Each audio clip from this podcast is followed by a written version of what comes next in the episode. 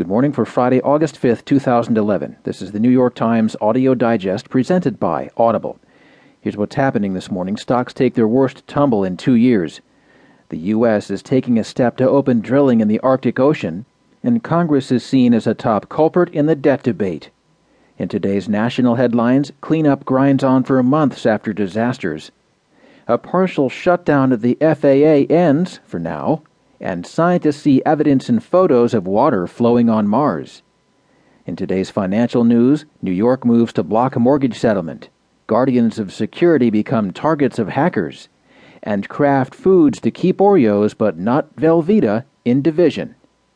There will be more business stories along with more national and world news, a roundup from the sports page, and New York Times columnist Paul Krugman. Now, from the editors of the New York Times, here are the stories on today's front page the top story is titled Stocks Take Worst Tumble in Two Years, reported by Graham Bowley. What began as a relatively calm day in the stock markets ended in the worst rout in more than two years as investors dumped stocks amid anxiety that both Europe and the United States were failing to fix deepening economic problems. With a steep decline of around 5% in the U.S. on Thursday, stocks have now fallen nearly 11% in two weeks culminating in a frantic sell off as investors sought safer investments, including Treasury bonds, which some had been avoiding amid the debate over extending the debt ceiling. Sparking the drop was an unsuccessful effort by the European Central Bank to reassure the markets, which instead ended up spooking investors. The bank intervened with a show of support to buy bonds of some smaller countries, but not Italy and Spain, whose mounting troubles have come into the spotlight. This was taken as a sign that the recent rescue packages put in place by Europe could soon be overwhelmed by the huge debt burdens in those two countries.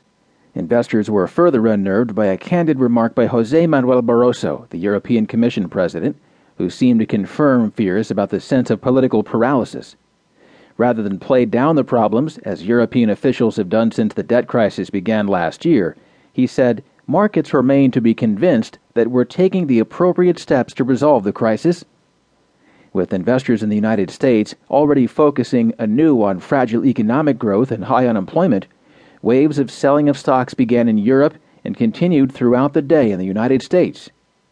Analysts said the market still might have further to fall as investors reassess the dimming economic prospects.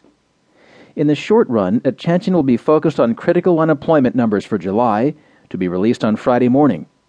And some in the markets are already questioning whether the Federal Reserve has done enough to mend the economy and whether it could soon take further steps to stimulate growth. On Thursday, more than 14 billion shares changed hands, the heaviest selling in more than a year.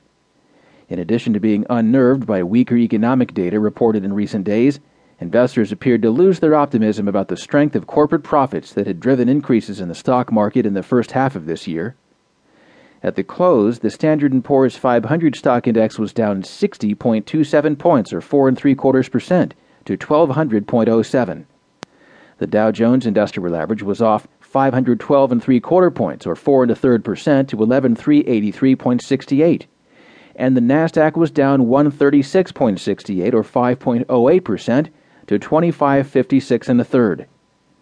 The S&P 500 has now fallen 10.7% from 1345 on July 22nd, underlining the new negative investment sentiment about the economy and about Europe. We are now in correction mode, said Sam Stovall, chief investment strategist at S&P. We could have another couple of weeks to go before it bottoms. The last time the market was in a correction was last summer, when it fell 16% before recovering